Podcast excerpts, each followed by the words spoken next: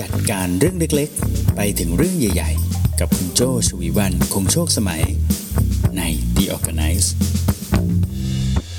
สวัสดีค่ะ วันศุกร์อีกแล้วนะคะ วันนี้มาพบกับ The Organize เอพิโซดที่ 104 นะคะ episode นี้ได้เนื้อหาจากการพูดคุยนะคะกับครีเอทีฟหลายท่านเลยนะคะ ในช่วงสัปดาห์ที่ผ่านมา จริง ๆ แล้วครีเอทีฟที่โจ้พูดคุยบ่อยที่สุดก็น่าจะเป็นเจ้านายของตัวเองนะคะ ก็คือพี่เก่งสิทธิพงศ์นั่นเองนะคะ พี่เก่งนอกจากจะเป็น CEO แล้วนะคะบทบาทหนึ่งที่สำคัญมาก ๆ เลยที่ Creative Talk แล้วก็ที่ RGB 72ก็คือ พี่เก่งจะเป็นครีเอที่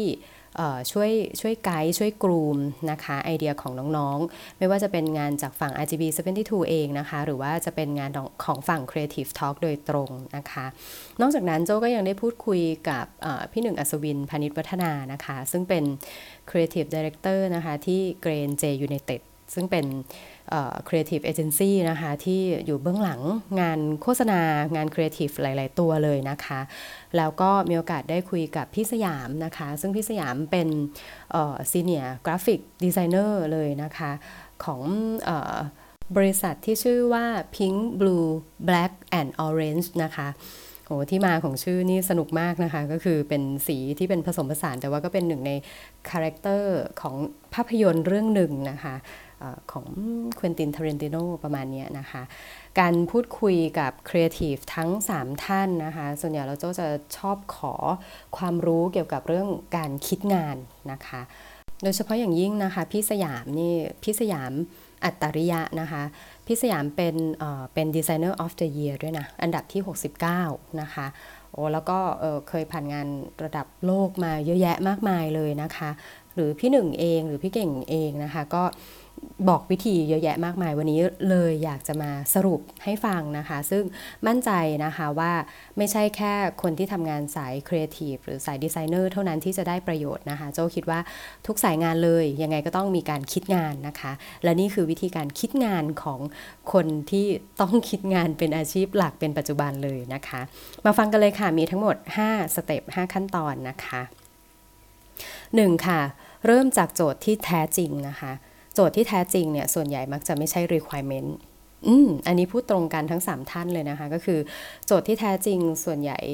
หลาย ๆ ครั้งนะคะ ต้องบอกว่าหลาย ๆ ครั้ง เพราะว่าบางครั้งเนี่ยคนทำ requirement ก็ก็ทำออกมาได้ดี แต่หลายครั้งเองเนี่ย requirement ที่ออกมาเนี่ยไม่ใช่เพนที่แท้จริงนะคะ ดังนั้นแล้วเวลาเราคุยกับลูกค้านะคะ ต้องค้นให้เจอว่าเพนที่แท้จริงที่เขาต้องทำงานนี้มันเกิดจากอะไรนะคะ เช่น สมมุติบอกว่าอยากทำเว็บไซต์ อยากทำเว็บไซต์เป็น requirement ถูกไหมคะ อยากทำหนังอะอยากทำหนังเนี่ยเป็น requirement อยากทำไวรัลเจอคำนี้เราอธิบายยากนะคะ อยากทำไวรัลไวรัลไม่ใช่สิ่งที่ทำได้นะคะ ไวรัลเป็นสิ่งที่เป็นเอฟเฟกของอตัวมีเดียต่างๆ ที่เราทำออกไปแล้วกลายเป็นไวรัลในตอนหลังนะคะ ได้ requirement แบบนี้มาถามว่าคุณรู้ไหมคะว่า ต้นต่อของการอยากจะมีเว็บ หรือต้นต่อของการอยากจะมีหนัง หรือต้นต่อของอยากจะมีไวรัลมันคืออะไร อืมเราไม่รู้ถูกไหมเราต้องถามเข้าไปนะคะทำไมถึงต้องมีเว็บคะอ่าถามแบบนี้เลยอ๋อพอดีว่าเว็บเดิมไม่สวยอ่าถ้าเว็บเดิมไม่สวยเนี่ยมันมีผลอะไรบ้างคะกับการที่เว็บไม่สวยอืมเขาก็จะบอกให้โอเค พอเว็บไม่สวยตอนนี้ก็คือ เจอปัญหาว่าลูกค้าที่เข้ามาแล้วไม่ค่อยเชื่อถือว่าเราเนี่ยขายสินค้าที่เป็นอินโนเวชันเพราะว่าเว็บอะมันดูล้าหลังถ้าเทียบกับคู่แข่งแล้วนะคะ เว็บเราดู conservative มาก อะ เจอยังคะเจอ pain แล้วนะว่าต้องการทำเว็บไซต์เพื่อเพื่อเปลี่ยนภาพลักษณ์นะคะ ให้ดูทันสมัยเทียบเท่ากับคู่แข่ง อืม เนี่ยคือโจทย์นะคะ ต้องการต้องการทำ viral ทำไมถึงต้องการทำไวรัลคะ เพราะว่าเเรารู้สึกว่าคู่แข่งมีไวรัลไปแล้ว2อสตัวนะคะแล้วการที่คู่แข่งมีไวรัลสองสตัวแล้วเรายังไม่มีเนี่ย มันมีผลเสียยังไงบ้าง อืมมันทำให้เราดูตามหลังคู่แข่งนะ ว่าคู่แข่งถูกเป็นที่พูดถึงเยอะแยะมากมายแล้วแบรนด์ของเราดูดรอปไป อ่า เจอเพนยังคะ เพนคือเขารู้สึกว่าชื่อของเขา visibility ของเขาในมีเดียต่างๆ มันดู drop ลงไป แต่ชื่อของคู่แข่งอะ่ะมันเยอะในไวรัลไปหมดเลย เนี่ย ข้อที่ 1 เริ่มจากโจทย์ที่แท้จริง ไม่ใช่แค่ requirement ดังนั้นคุณจะเข้าใจถึง why เลยนะว่าทำไมต้องทำงานนี้ และที่สำคัญเนี่ย เมื่อคุณเจอโจทย์ที่แท้จริง แล้วคุณสามารถบอกลูกค้าได้ว่า เอ้ย สาเหตุของการทำเว็บเนี่ยไม่ใช่แค่มีเว็บเพื่อให้สวยนะ แต่มีเว็บเพื่อที่จะเปลี่ยนภาพลักษณ์ให้ตัวเว็บของเราเนี่ยทัดเทียมคู่แข่ง พอเวลาที่คุณคุยงานกับลูกค้าเนี่ยคุณจะได้กลับมาตรงนี้ เขาจะต้องตัดสินงานนะว่ามันมีภาพลักษณ์ทัดเทียมคู่แข่งได้หรือยัง ไม่ใช่ตัดสินงานว่าเว็บนี้ถูกใจฉันหรือยัง ดังนั้นข้อแรกสำคัญนะคะ เริ่มจากโจทย์ที่แท้จริงไม่ใช่ requirement นะคะ ต่อมาข้อที่2นะคะ ค้นคว้าค่ะ ก็คือ research นะคะข้อนี้ย้ำนิดนึงนะ ว่ามันคือ research ดังนั้นห้ามคิดอ่าอันนี้เป็นเทคนิคนะคะ ก็คือ ค้นให้เยอะเลยนะ หาให้เยอะเลยนะคะ หาอะไรบ้างนะคะหนึ่งก็คือตัวบริษัทเองนะคะ ตัวบริษัทเองเนี่ยลูกค้าจะให้ข้อมูลกับเรามาอย่างละเอียดข้อมูลณปัจจุบันเลยนะคะ แต่เป็นข้อมูลที่เป็น inside out ออกมาถูกไหมคะเขาบอกในสิ่งที่เขาอยากจะบอกในขณะเดียวกันเนี่ยเราก็ต้อง research ข้อมูลเกี่ยวกับบริษัทของเขาเป็นลักษณะของ outside in ก็คือเราควรต้องรีเสิร์ชในเชิงที่ว่าอะแล้วคนนอกมองไปที่บริษัทเขาอย่างไรบ้าง ตอนนี้ภาพลักษณ์จากคนข้างนอกมองว่าเอ้ยเขาเป็นบริษัทที่อาจจะไม่ได้อินโนเวชันล้ำสมัยขนาดนั้นแต่ว่าซื้อแล้วคุ้มค่าอะเราก็อาจจะเอาไปแลกเปลี่ยนกับลูกค้าได้นะคะ หรือว่าอาจจะรีเสิร์ชว่าตอนนี้ target market ของเขาที่เขามองไว้เป็นยังไง แต่ในความเป็นจริงแล้วเนี่ย กลายเป็นขายดีในอีกกลุ่มหรือเปล่านะคะเราอาจจะได้เจอ opportunity research เข้าไปนะคะ อย่าเพิ่งคิด research research เข้าไป audience ของเขาเป็นใครนะคะ คู่แข่งล่ะ อืมคู่แข่งนะคะเป็นใครบ้าง ลูกค้าบางทีอาจจะบอกมาเลยว่าคู่แข่งตามนี้ตามนี้เราก็ไปรีเสิร์ชเพิ่มอีกเอ๊ะมีลูกแข่งคู่แข่งเพิ่มอีกไหมที่บางทีเขาอาจจะไม่ได้เจอ คือบางทีอาจจะเป็นคนที่เป็นธุรกิจที่ กลายเป็นของแทนของที่มาทดแทนตัวเขาได้นะคะ ในสถานการณ์เศรษฐกิจไม่ดี คนอาจจะไปเลือกใช้อีกลักษณะหนึ่ง ซึ่งราคาย่อมเยาวกว่าใช้แทนกันได้อะไรอย่างนี้นะคะ หรืออาจจะรีเสิร์ชเพิ่มนะคะ ต่อจาก reference ที่ลูกค้าอาจจะให้มาว่าเฮ้ยเขาชอบงานลักษณะนี้เราก็ไปรีเสิร์ชเพิ่มมาว่าเฮ้ยทำไมเขาถึงชอบงานนี้นะคะ มันมีดีที่ตรงไหนแล้วก็หา reference ใกล้เคียงกันให้เยอะนะคะ ในขั้นตอนนี้ research ให้มากนะคะ อย่าเพิ่ง เอาข้อสรุปใด ๆ มาทั้งนั้น รู้แต่หาให้เยอะที่สุดนะคะ แล้วต่อมาขั้นตอนที่3นะคะ ขั้นตอนที่ 3 ก็คือเอามาคิด อนุญาตได้คิดแล้วนะ เพราะว่าขั้นตอนเมื่อสักครู่นี้ให้ research ห้ามคิดนะคะ ขั้นตอนที่ 3 คิดนะคะ นี้ขั้นตอนที่ 3 ในการคิดนะคะ ให้คิดอย่างนักวิทยาศาสตร์นะคะไม่ว่าคุณจะเป็นครีเอทีฟหรือว่าเป็น strategy นะคะหรือว่าเป็น AE ก็แล้วแต่ เมื่อเข้าตู่สู่ขั้นตอนที่ 3 ของการคิดนะคะ ก็คือคุณต้องคิดอย่างนักวิทยาศาสตร์ นักวิทยาศาสตร์ทำไงคะนักวิทยาศาสตร์เริ่มต้นจากปัญหานะคะเห็นปัญหาเสร็จแล้วปุ๊บเขาตั้งสมมติฐานนะ ปัญหานี้เกิดจากอะไรนะคะ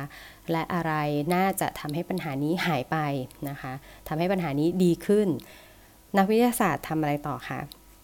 ทดลองลงมือทดลองนะคะ เมื่อมีปัญหาเมื่อตั้งสมมติฐานได้แล้ว ทดลองนะคะว่าสมมติฐานนั้นเป็นจริงไหมนะคะ เราเลือกทางที่ดีที่สุดเพื่อที่จะเอาไปตอบ ตอบคำถามแก้ปัญหานั้นให้ดีนั่นเองนะคะ ซึ่งโดยส่วนใหญ่นะคะ กระบวนการคิดอย่างนักวิทยาศาสตร์ที่ว่าเนี่ยมันจะเริ่มจากตัวคุณเองก่อนนะคะ จากสิ่งที่คุณไปค้นคว้ามาในขั้นตอนที่แล้วนะคะ จากสิ่งที่เราได้เป็นโจทย์จริง ๆ จากลูกค้ามาแล้วนะคะ เราก็จะคิดจาก special specialize ของตัวเองก่อนนะคะ คิดให้เยอะที่สุดเลยนะ เสร็จแล้วตัดออก ตัดออกนะคิวไอเดียที่พอเรามานั่งดูแล้วเอ๊ะยังไม่ค่อยดีคิวออกไปก่อน เราเลือกอันที่ดีออกมานะคะ จากนั้น เมื่อคิดเองเสร็จแล้วนะคะไปรวมกับเพื่อนอ่าแล้วไปแลกเปลี่ยนกันว่า ในฐานะความ specialize ของเรานะเราเลือก best choice ของเรามา 3 ตัวนะคะ แล้วลองฟังของเพื่อนดูซิว่าเพื่อนซึ่งอาจจะ specialist ในเรื่องอื่นนะคะ ในอาอาจจะเป็นเพื่อนร่วมงานที่อายุน้อยกว่านะแล้วอยู่ใกล้เคียงกับกลุ่ม target ดูซิว่าเขามีไอเดียอะไรมาบ้างนะคะ กฎอย่างหนึ่งนะของที่ RGB 72และ Creative Talk นะคะ เมื่อบอกว่าเราจะนัด brainstorm นะคะ เมื่อเราบอกว่าเราจะนัด brainstorm แต่ละคนต้องไปทำข้อ 1 กับข้อ 2 มาแล้ว ก็คือข้อ 1 ก็คือต้องรู้ก่อนแล้วนะ ข้อ 1 บางทีเราคุยร่วมกันนะคะ เพื่อให้รู้ว่าเพนที่แท้จริงเป็นยังไง กับอันที่ 2 ไปค้นคว้ามาให้เยอะที่สุดนะ เสร็จแล้ว ขั้นตอนที่ 3 ถ้าจะมาทำร่วมกันอะตัวเองก็ต้องมีไอเดียที่คิดว่าชอบมาเสนอด้วยนะคะ แล้วก็เอามารวมกันต่อมาไปขั้นตอนที่4นะคะ คิดนะเอามารวมกันแล้วแต่ถ้าคิดไม่ออกหรือยังหาข้อสรุปไม่ได้นะคะ ขั้นตอนนี้คือบอกให้หยุด อืม หยุดนะคะ หยุดในขั้นตอนนี้คือบางทีพอมันของทุกอย่างมันเต็มไปหมดเลยนะคะ แล้วเหมือนเราบังคับให้ตัวเราเนี่ย ทำความเข้าใจในทุกโซลูชันหาคำตอบทุกอย่างนะคะ ขั้นตอนนี้บางทีมันต้องรอให้ตกตะกอนตกตะกอนก็คือมันมีการเรียงชุดข้อมูลเรียงเหตุและผลอะไรหลาย ๆ อย่างนะคะ แต่หยุดที่ว่าเนี่ยก็ไม่ใช่หยุดฟอยเวอร์นะ หยุดก็ต้องบอกตัวเองด้วยว่า เอ้ย ถ้าจะหยุดตรงนี้หยุดคิดเรื่องนี้จะกลับมาคิดอีกทีเมื่อไหร่นะคะ ซึ่งทั้ง 3 ท่านแล้วก็หลาย ๆ คนที่โจนั่งคุยด้วยนะคะ ก็มักจะบอกว่า ต้องหาให้เจอว่าในช่วงวันหนึ่งเนี่ยมันมีช่วงเวลาไหนนะคะ ที่เหมาะกับการคิดแล้วช่วงเวลาไหนที่เหมาะกับการพักนะคะช่วงเวลาที่เหมาะกับการคิดคุณก็ไปทำในข้อ 3 ที่บอกให้คิดคิดคิดคิดคิดนะคะแล้วช่วงเวลาไหนที่เหมาะกับการพักนะคะในคล็อกไบโอคล็อกของคุณเนี่ยณนะตอนนั้นคุณก็ไปทำอย่างอื่นเลยนะคะ จะไปออกกำลังกายจะไปทำอะไรก็แล้วแต่นะคะอย่างเจ้าชอบไปวิ่งนะคะ บางทีก็อาจจะโยคะ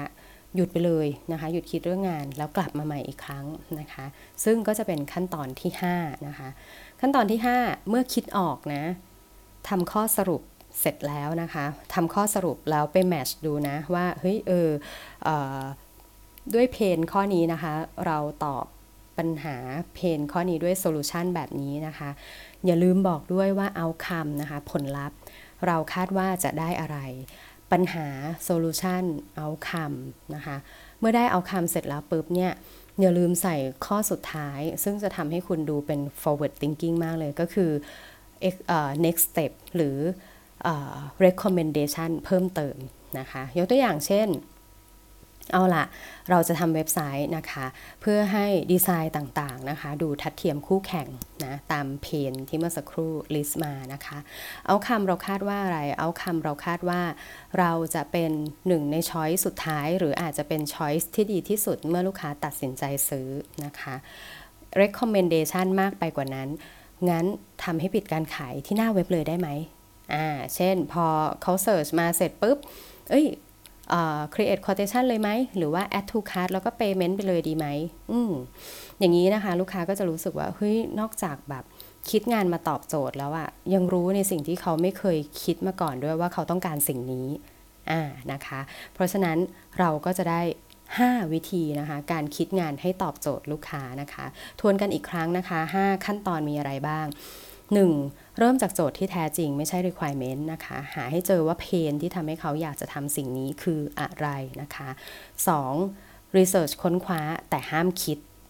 หาให้เยอะที่สุดเลยนะคะ ตัวบริษัท target market นะคะ คู่แข่ง reference ที่ลูกค้าชอบนะคะ กลางออกมาให้เยอะที่สุด ขั้นตอนที่ 3 คิด แต่คิดอย่างนักวิทยาศาสตร์เลยนะ อืมคิดเข้าไปเลยนะคะ มีปัญหาตั้งสมมุติฐานทดสอบแล้วเลือกทางเลือกที่ดีที่สุดนะคะ 4. เมื่อคิดไม่ออกนะคะ ให้หยุดหยุดให้ตกตะกอนนะคะ หยุดให้ตกตะกอนขึ้นมาแล้วคุณจะได้ไอเดียในข้อที่ 5 นะคะ เมื่อได้ไอเดียมาแล้วข้อที่ 5 นะคะ สรุปสรุปออกมาเลยนะคะว่าปัญหาคืออะไร โซลูชันคืออะไร เอาคำคืออะไร แล้วอย่าลืมใส่ recommendation เพิ่มเติมเข้าไปด้วยนะคะ เอาล่ะ ครบถ้วนทั้ง 5 ข้อนะคะ หวังว่าจะได้ประโยชน์สำหรับเช้านี้นะคะ ซึ่งโจ้ก็จะมีแวะเวียนไปที่ Clubhouse อยู่บ้างนะคะ แต่ก็ยังจะมีพอดแคสต์ให้คุณได้ฟังอยู่เรื่อยๆ ทุกวันศุกร์เช่นเดิมนะคะ